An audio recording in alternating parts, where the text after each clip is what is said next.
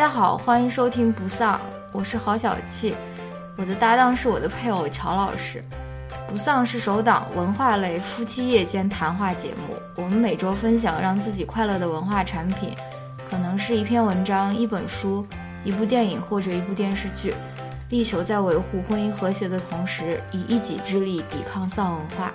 与此同时，我们拒绝先行对自己输出的内容进行自我审查，因此我们推荐您使用泛用型播客客户端收听节目。关于泛用型播客客户端的介绍，请看每期播客的文字注释。欢迎您在通勤、做家务、洗澡、跑步或其他任何时间收听我们的节目。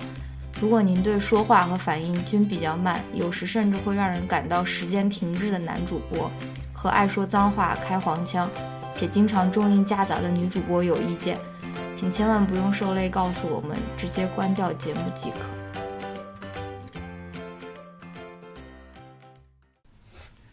OK，那我们 现在就开始了啊。OK，OK，嗯，欢迎来到第二期的 Yes，不丧。第二期了，对，没有吵架。嗯出于职业道德，以后 我们把吵架都安排在说 周一、周二、周三、周四、哎呀，周没有了，日没。有这么回事。好，那么首先非常感谢大家对我们第一期的关注啊，虽然感觉我也感觉没有多少人关我感觉很一般，但是还是感谢大家对我们的关注。然后呢，这边说一个，就是如果你对节目有任何的想法或者有什么想和我们交流的，其实可以通过微博上面关注我们的微博账号，叫不丧 Podcast 吧，应该是这个。然后。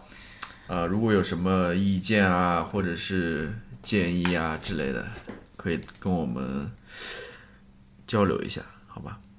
那么我们按照上一次的定下来流程，我们应该讨论今年奥斯卡最佳影片的下面两部提名吧，一部是《Get Out》，还有一部是呃《Dunkirk》，是吧？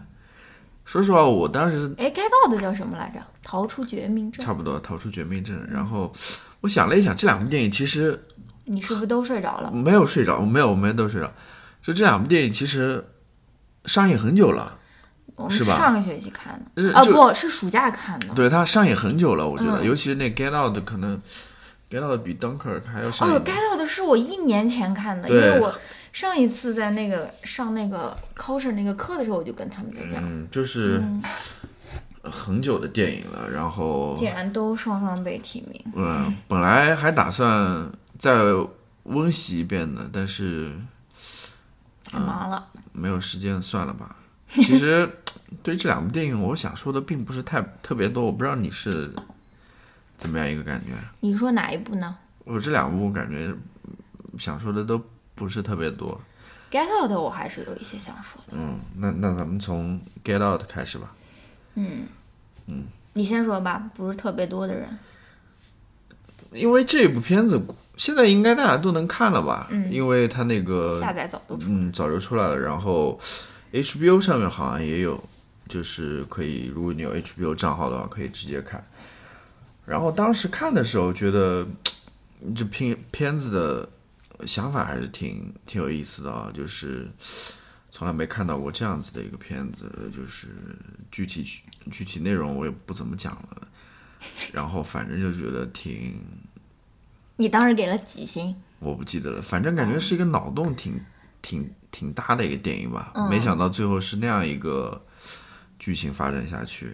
然后哎，我在这边插一句，你说吧，你说，大家如果看那个湖南卫视，不是湖南卫视，芒果 TV 的那个《明星大侦探》的话，有一集他们就是那个叫个什么实验室还是叫什么，我忘了。嗯哼，那一集完完全全就是抄袭 Get Out，就是他那个 idea，好像就是这一期的第一集吧。这一期的第一集就是几个人在酒店里面，哦，然后有人不断死去的那个。那是第一集。哦，气死我了！就是完全的抄袭 Get Out，的那个嗯故事的结构，然后就这样。好吧，然后你没有说的了，没有说的，我我想说一点，就是我当时今天在想的时候，我想到一点，就是说，因为这个里边我看了另外一部电影嘛，我们看那个《爱汤呀》嘛，嗯，然后里面我花样女王，对，就是我想到，就是关于这个电影里面那种搞笑的角色，好像都是由一个胖子来承担的，你知道吧？就跟那个《Get Out》里面，就是里面相对来说比较搞笑的，就是他那个黑人朋友嘛，就那个 TSC 的。嗯，当然 TSC 本来在美国就是一个呃 TSC 是什么？就是那个机场就是负责机场安安检的那个工作本来，就是一个被大家嘲笑大大家很很恨这个组织，但是呢，又觉得他们特别而且而且他们又是警察，又不是警察，就是又是他们应该他们属于 police officer 嘛，也他们也持枪的呀，他们配枪的呀。不知道哦，好吧。然后，但是他们平时 干的那个活又有点窝囊，又有点招人烦的那种。对，所以你看那里面那个角色，喜剧角色就是一个胖子啊，嗯然后。今天上这个礼拜我们看的那个《爱汤圆》里面那个 那个胖子最好玩，就是叫 Sean 的，他也是一个胖子。然后呢，我又想到可是那个，爱汤亚那里面那个原型，他本来就胖。对，本来就胖，就是或者说你现实生活中可能那种比较搞怪的或者搞笑的都是那种 胖子的形象。还有我想到就是不是啊，你想胖子不不能这样 body shaming 啊。我没有没有呃不是，我就说你如果身材受限的话，你就要开发你其他方面的 identity 来让大家来喜欢你嘛，对吧？就是说，呃，别人肯定就希望你是性格好，对吧？然后要那种幽默，然后你才能够让大家喜欢你嘛。但是对有这种就是那种，就是还有一个就是那个那个那个叫《宿醉》里面那个《Hangover》里面那个那个里面搞怪的也是，但是你看到其实那艾汤养和那个《宿醉》里面那胖子，感觉都是那种一本正经的，你知道吗？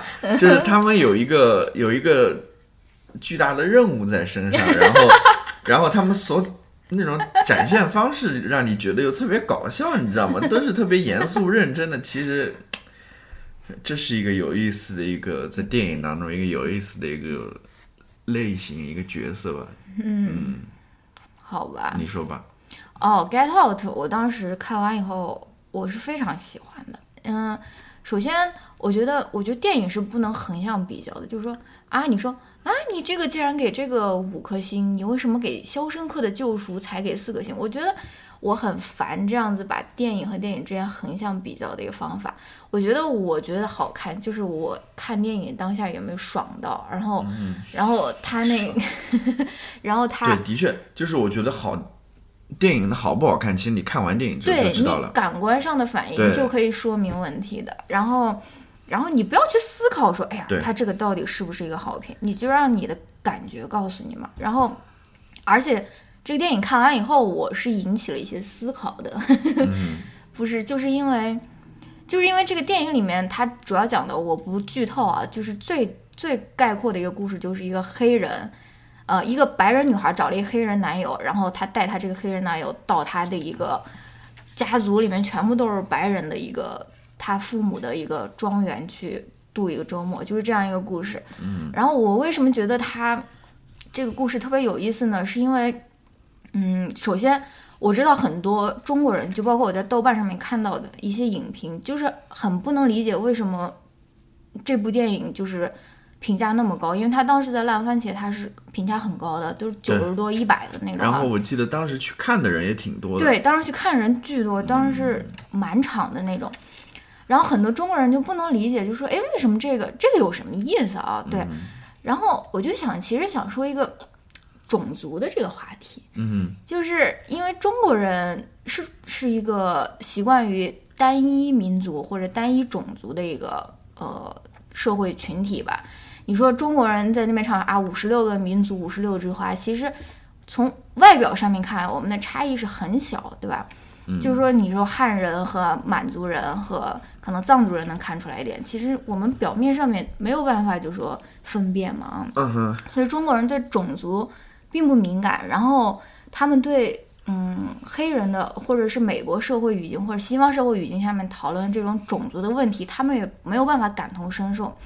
然后呃，但是这部电影呢，如果你是呃对于美国的种族问题或者是美国的呃种族歧视问题有一定兴趣或者有一定了解的话，你就会能知道他是一个黑人导演，他多么聪明的用这种悬疑恐怖片的这个方式，他其实是在讨论一个种族歧视的问题。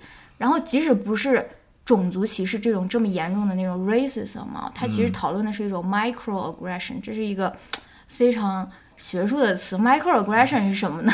就是说不是非常直截了当的说你这个黑人是一个傻逼这种非常直截了当的种族歧视，而是从日常互动的那种非常微妙的细节处展现出来。哎，你黑人跟我不一样。就比如说她那个黑人男朋友去了她家以后。所有人都会跟他谈说，啊，我我当初是投给奥巴马的，或者说是，就以这种非常轻微的这种方式，大家不察不能够察觉的这种方式来表达一种说我们之间的这种区隔。所以，我看到这个电影，我是觉得它是非常非常巧妙的把，呃，这种 microaggression 这种比较细微的这种歧视，它它是包裹在一个非常有娱乐性，然后有。呃，冲击力的一个电影里面，我觉得这个导演还是挺聪明的，就是说他没有就说啊义愤填膺，就说我我们要抨击种族歧视，然后什么什么，他是用这种这种方法把这个 message 给呃就说传递出来，我觉得还是嗯挺好的，我觉得挺挺有意思，而且我现在给学生上课，如果讲到。race 和讲到 microaggression 的时候，我都会推荐他们看这部电影。虽然说它不是一个纪录片，但是就通过这种娱乐的这种形式，他们其实能够更能够了解说，诶，这个到底是一个什么意思。所以这个就是我为什么喜欢这部电影，或者我觉得这部电影值得一看。就是说，嗯，你如果尤其是对种族或者对种族问题，呃，听说过但是不太了解的话，你可以通过这部电影以一个娱乐的形式来。了解一下什么是种族问题，种族问题在美国有怎样的形式存在？对，我想补充一点，就是说，嗯，我想到一点，就是说，他电影到最后的时候，他们不是在那边竞拍嘛，在那边，然后你你就大概明白他们家到底是在干什么一件事情，就是最后那个那那那些，就让人觉得是说，其实一方面可能白人或者。当然，里面后来有人就说还有一个亚洲人在里面，你知道吗？就是竞拍的人里面，对，里面还有个亚洲人。然后我看到网上还有人分析那种 那种鄙视链条，就是白人、亚洲人什么，就是反正乱七八糟。就是说，但大部分都是白人了。就是说，可能这些人在歧视黑人的同时。他们又有点羡慕黑人，对他们就羡慕他的身体好嘛，那些那种就是运动能力，对，体育的天赋，就是说有有这样一种微妙的矛盾在里面，你知道吗？一方面又是看不起他们，觉得他们是你知道吗？低人一等或者怎么样，但是另外一方面又对他们的那种身体的某些就是机能啊，就感到特别的嗯羡慕，这是一点，嗯，对。要不说下一步？对，那好，那先到这儿。那么下面不就是敦刻尔克了？然后这部国内也上映了，当然，嗯嗯。然后我觉得在媒体上，国内媒体上或者是社交平台上，对于这部片子可能讨论也挺多的。所以我不知道你还有没有什么要说的？啊，你这就算说了，你也太，我还是挺喜欢的。我也我也我也挺喜欢，所以嗯，我我记得你好像是睡着了，还还是希望有有机会还是能看一下吧，再看一下吧。嗯，你说，我觉得这部片子被大家讲的可能也挺多的了吧？啊，随便讲讲吧。你还有什么要讲的？你这个我觉得好吧，那那 那我不知道，就是这部片子有没有提名那个最佳摄影？我觉得它摄影还是不错的。应该有吧，我我我没有 check 过，我查一下吧。嗯，然后他的那个音乐我也觉得不错，就是音乐汉斯季默的汉斯季默那个，很多人都说这个音乐是给电影加了很多分的。对，因为因为他这电影剧情也很简单，然后对然后那个叫什么，呃，故事也很简单，就是说，故事其实是一个大家都了解的一个历史事件，所以它非常的难拍。就是说，你怎样在大家已经知道结局的这个情况下，能够还把这个有趣的点呈现出来？所以我觉得诺兰他就是选择的是几个不同的人的视角嘛，就是他不同的那个时间线。对时间线那个其实他讲的是那个个故事，非常有意思。哎，我觉得还是不错的，而且不是那种像那种记忆碎片一样那种，我靠，那个时间线完全倒过来，就那种炫技的成分居多。但是这个我觉得还是有点，哎，提名没有，还是挺朴实的一个电影吧。而且我还特别喜欢他的一个点就是提提了提了，Dunker Kansky Zimmer 你不是在查摄影吗？我想啊，就是他那个那个应该也提了，就是原原声声原声也提了，嗯。然后摄影的话，呃让我看一眼啊好吧，我先说吧。，cinema Cinematography 提了也提了好吧，啊，这个下面黄线的是这个人的预测吗？不是，它是一个链接，哦，好吧。然后我还特别喜欢的这部电影的一个原因是，它是一部比较安静的一个电影，就是没有那种很聒噪的那种情节或者人物，即使是那种刻画的那种他们在码头等船啊或者什么那种感觉也是那种闷闷的啊、嗯而且就更不要说汤老师，汤老师适合于塑造把整个脸都盖住的那种角色嘛。嗯然后也是感觉就是话少不粘人的那种汤老师，特别迷人，因为话少。嗯然后汤老师，哎，我还没说那个，就是我在网上看到的，汤老师不是跟小李是好朋友嘛？嗯然后小李很多年前他就跟汤老师说，你有一天一定会提名奥斯卡，汤老师就不信，然后他们两个就打赌，然后呃，小李说你要是提名的话，你要在我。你要在你的身上纹一处纹身，说小李知道一切，就说 Leo knows it all。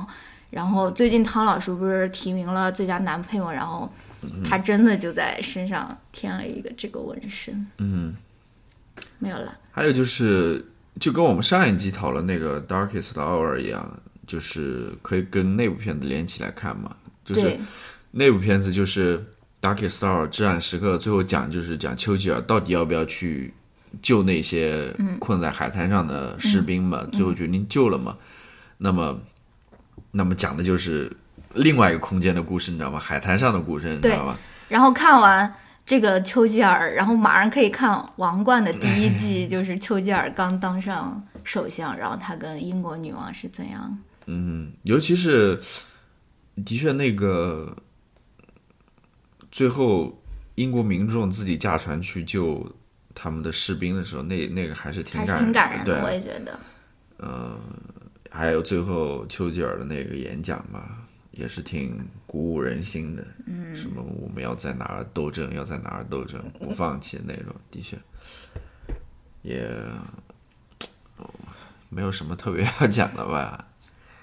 呃，好吧，那下面就进入我们每周最喜欢的一个 哎，不环节，放一首歌行吗？好吧？那那那那中间先插一首歌吧，好吧？好，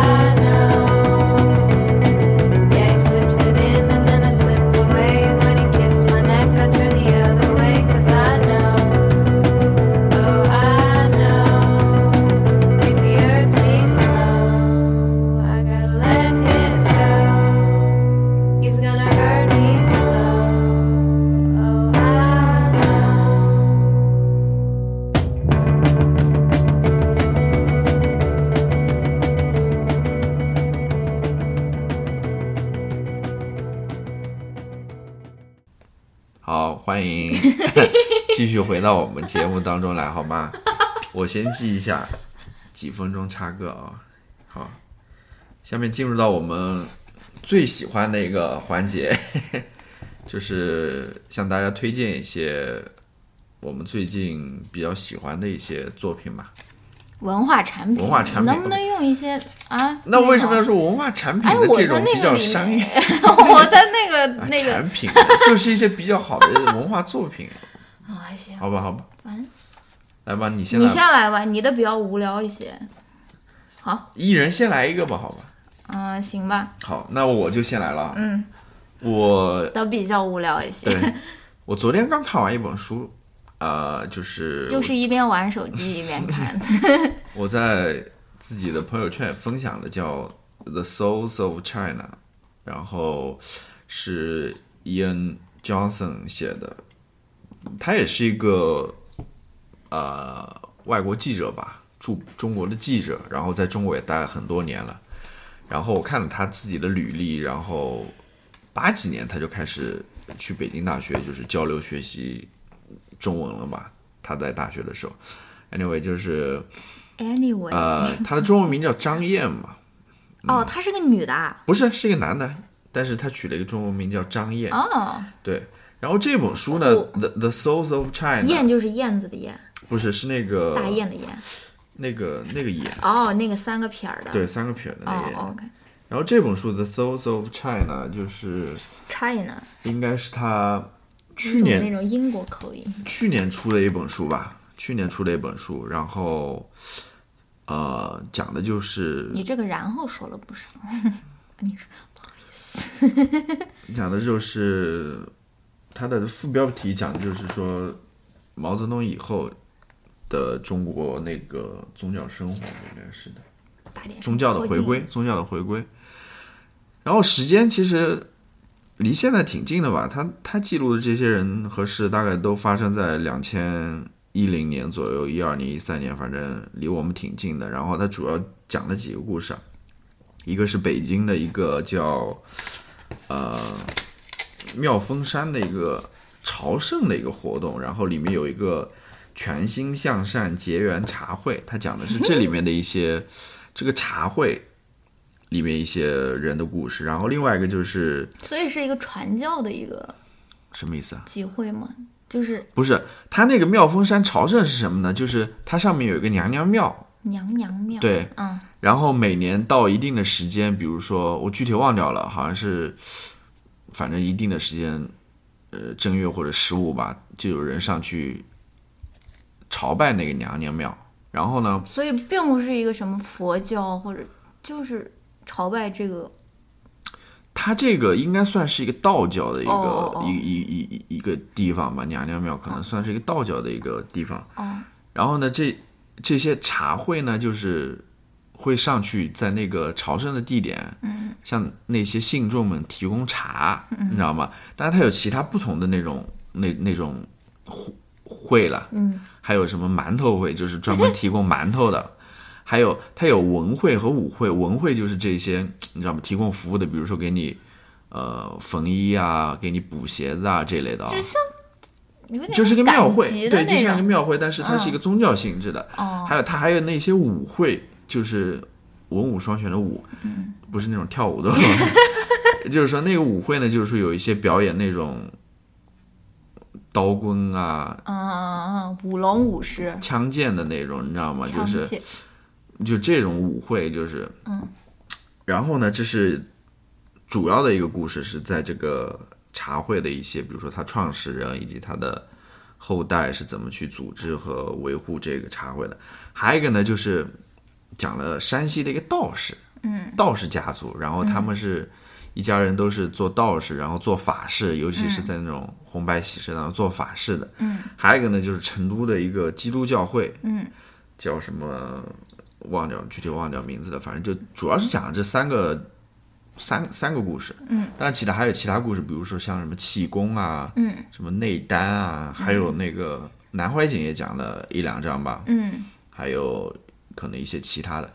这部书呢，它主要是讲的还是就是在中国就是宗教和政治的关系。嗯你知道吗？它主要讨论是这个，就是宗教是怎么去，就是政治怎么影响宗教？对怎么影响宗教，尤其是想你知道吗？通过去呃吸收或者改变中国的那种传统宗教，然后变成一种、哦，新的宗教，一种也不是宗教了，就是哦变成一种宣传手段。或者说它的一个统治的工具。因哦为现在中国不是大家都讨论那种精神的空虚嘛，嗯你知道吗？政政府他也是想填补这个空虚，那么他他从哪儿找这个材料呢？就是从中国的这些传统宗教当中。哎，我有个问题，你说这个是大概什么时候的事情啊？就是他这些 case，就是我说，当代。就是二零哦一一年、一二年的事情你。刚说了，我说了，哦我说了，你有没有认真听？没 有啊，没有认真听。然后呢，嗯、我想谈一谈我看后的感受吧。嗯就是的确就跟豆瓣上的人很多人说的，就是他很多细节很丰富，嗯。很很很全面，很具体，就是那种描写啊什么的。你说这个有中文译本吗？没有？哦，有。这不可能有的。呃，对我估计也不太可能有，不太可能。即使有的话，估计也要删很多的那种。嗯，你说吧。呃，然后呢，我说到哪儿了？就是我想说的，就是说他描绘的，就是很细节很很很很细节、很很丰富、很具体，就是说那些人物的交流啊、对谈，他这些对话啊，对于当时环境的描写啊，什么都很，就是他材料很很多、很丰富。但是呢，啊、我觉得有一个我看后的有一个感受，就是说。他讨他他其实，在谈论的还是一个比较大的一个问题，一个话题，就是政治和宗教的关系，你知道吗？嗯，就是他没有去深入到这些人的人当中去，就是讲述他们个人的故事。哦他讲的这些人虽然有人物在里面，嗯，但是他们起的作用也都是说他们是怎么跟这个这个政府，嗯跟这个结构他们去嗯发生关系的，你知道吗？嗯而不是说去讲述他们个人的故事，嗯去讲述他们说他们是怎么进入到这个宗教当中去的，你知道吗？嗯，他们为什么会那可能是另外一本书了对？为什么会信这个教，然后为什么去办这个事情，你知道吗？为什么要去？就是说他没有去谈个人故事，讲的很很少，这个是我的一个感受，因为我自己对这个宗教研究比较感兴趣嘛，然后我自己之前做的研究就是比较这种个人化的，就是说你们为什么会信教这这这一类问题，所以它这个是呃，但是我觉得它还是一本非常值得去读的书，嗯，就是并不是说都是一些我们平常所能听到的或者见到的一些东西，尤其是这这这三个例子吧，嗯。其实我之前都没有怎么听说过，可能对那个基督教稍微有点了解，但是没有没有这么多，尤其是对什么我都不知道有这些东西的存在，嗯。你知道吗？然后尤其是读完这个之后，我对于那些道士就特别感兴趣，你知道道教，你知道吗？呃。因为我觉得就是在中国这个三大传统宗教当中，儒释道嘛，儒教还有就是佛教嘛，我们可能谈论的比较多，但是对道教。道教就给人感觉就是行骗，就那种道士，你在，脑海里面你你会这么讲，就是那种种胡须很长对的那种，其实我们对道教不太了解，可能顶多知道一个老子的一个《道德经》，嗯对吧？嗯。然后对于其他的，尤其是他们的一些仪式啊，他们的一些，你知道吗？就不太了解，就一些思想。嗯所以我觉得这次看完这个书，我觉得道教，尤其是他们那些仪式，你知道吗？特别，嗯因为我在看的时候，我脑子里一直在那边想一个 想一个词，叫鬼画符，鬼鬼画符，鬼画符，你知道吗？你这个人，鬼画符，鬼画。你是广东的，因为我们那边土话有有有这么一个说法，就是意思就是说你写字，比如说写的特别潦草说，一遍丹阳话，鬼画符，你知道吗？就是说你比如说写字写的特别潦草，或者特别让人看不懂，你就是在里面鬼我符、鬼画符，你知道吗？嗯其实它可能就是道教的一种仪式，你知道吗？就是他们道 道教是要画那种各种各样符的，你知道吗？的确，那种符你是看不懂的，嗯，就是在里面跟那个医生写那个病历一样，你知道吗？就 是你不知道他的意思，但是其实他有点像僵尸片里面那对种贴在对，的确的，确，我们那对于道教的认识可能还有一个地方就是僵尸片，那那个都是的确，道教又叫阴那个道士又叫阴阳师嘛，就是他很多事情都是跟那种处理那种阴阳关系，尤其是死人怎么能够入土为安，你知道吗？进入到阴间当中，他要在做做一些法事啊，要要给你等等等等，反正这个是我的一个收获吧。然后后来说到就是说这本书能不能出中文版，我觉得不太可能了 啊。如果要出的话，也要很很长时间之后。但是你现在还是能看到他另外一个作品，就是他已经，我最近知道他出了一个中文版，叫叫叫呃《A Mask in Munich 》。我刚刚查了一下，这个慕尼黑用英文怎么发音？叫 Munich。OK，它中文名叫呃慕尼黑慕尼黑的的清真寺。然后好像是上海译文出版社最近刚出的，嗯，是张燕她之前的一个作品，然后讲的就是德，国德国德国的伊斯兰教徒，对，就是慕尼黑清真寺的故事，就是说他怎么跟那些美国啊、其他国家的那些恐怖袭袭击的事件发生关系的。然后，如果感兴趣了，尤其是对这个呃我想看这个。穆穆斯林这个事情感兴趣，可以关注一下。对，然后这就是我想推荐的第一个东西。妈呀，这个真的是你讲了好久哈，你来吧，我也必须要推荐两个了。现在，没有，你可以随便，你想推荐五个都可以。我的天，那我就，哎呀，这个声音好像突然太大，那我就随便推荐一个吧。今嗯，这个礼拜看了一部 Netflix 上面的一部剧，大概就八集，每一集二十分钟，特别好看，一下就看完了，叫《The End of the Fucking World 》，去他妈的世界。怎么说呢？是，哎呀，我也没太具体查，但是我我觉得应该是一个英国的呃一部剧，反正绝对不是一部美美国的剧。就如果大家看过美国的青春片和英国或者欧洲的青春片，你就应该知道，欧洲的那种青春片都是很暗黑的，而且呃比美国的要嗯、呃暗黑很多吧。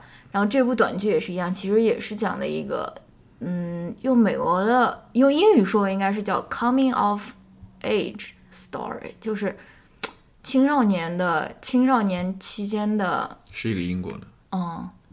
暗黑喜剧，暗黑喜剧啊。嗯，是一个青少年讲青少年什么比较迷惘啊、离家出走啊、谈恋爱啊那种那种片子，就是讲青春期的叛逆之类的。但是它又是，嗯，以一个非常暗黑的手法来呈现，比如说他们莫名其妙杀了一个人啊之类的。然后反正，嗯、我觉得还可以吧。然后我唯一的一个啊，我自己然后说的也不少。我唯一的一个希望就是说，导演不要拍第二季了，因为我觉得这第二季、第一季那结尾就挺好的，我觉得就可以到此为止了。第二季你再拍具体他们怎么判刑，因为到第一季结尾的时候，那些警察什么已经找到他们了。哎呀妈，这算不算剧透啊？不管了，就是我就希望你就停到这儿，你就不要再拍第二季了。但是我估计不可能，因为这个剧的反响还挺好的，而且还得了。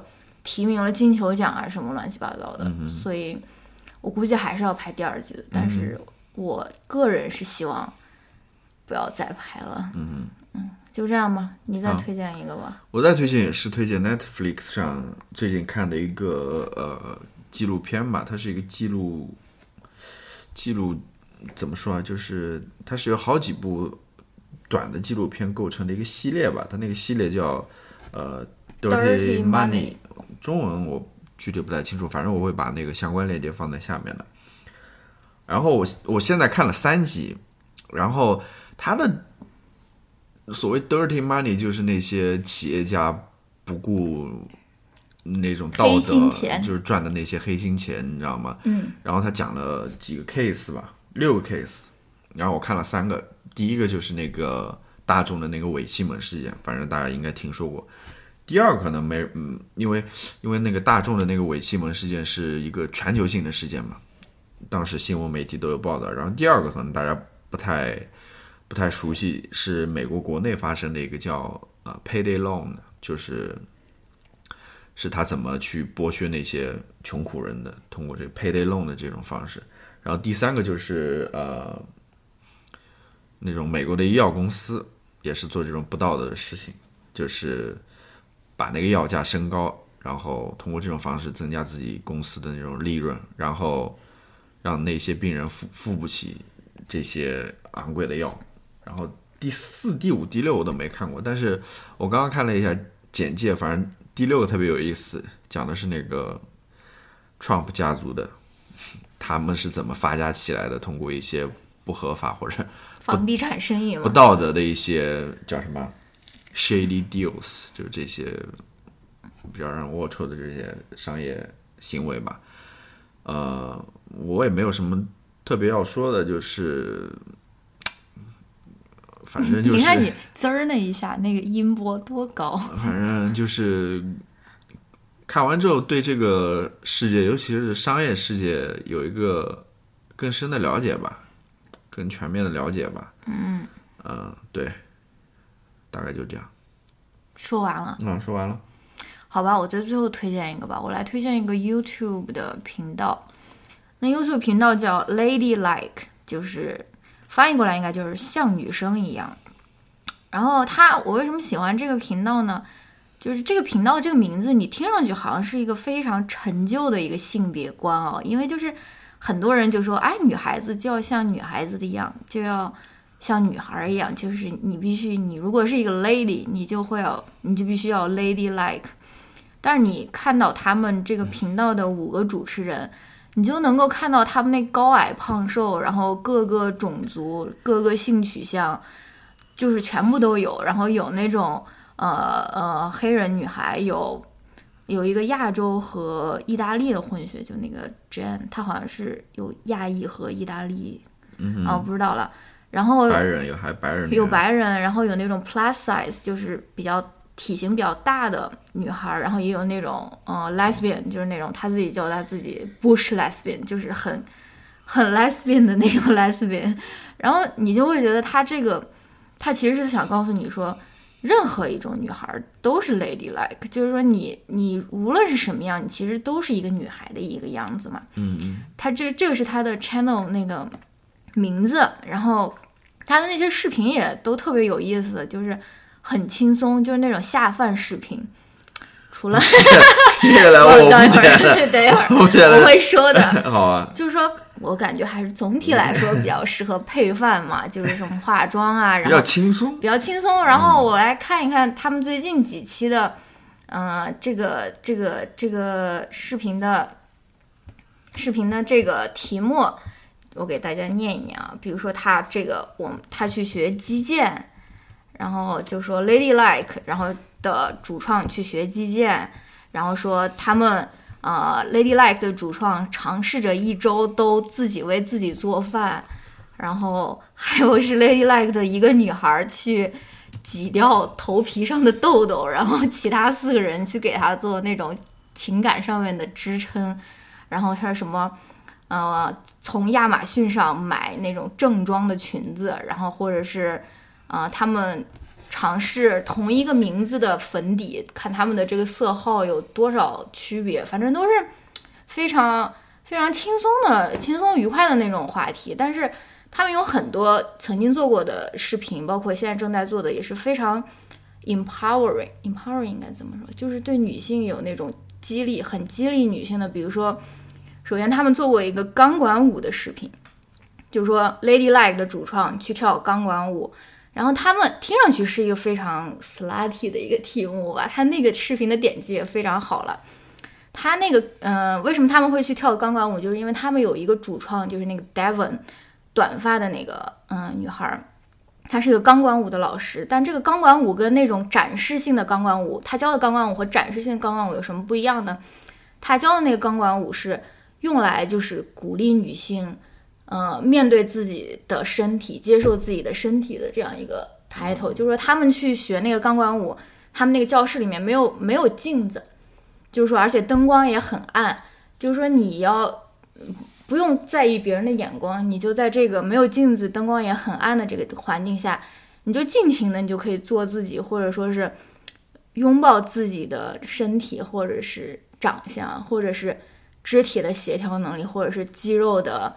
就是紧实程度吧，就是其实是一个非常 empowering 的一个事情。然后他们还干过什么呢？刚刚乔老师有一个激烈的反应，因为我那个就是那个视频就是吃饭的时候看的，你听他讲讲看，是不是很下饭的一个？他说他他有他们有一集是做的跟经期和经血有关，他们有一系列都是做的跟经期跟 period 有关的。然后我们那次吃饭的时候看的是一个什么呢？他说，呃，ladylike goes free bleeding，就是说他们嗯大姨妈的时候。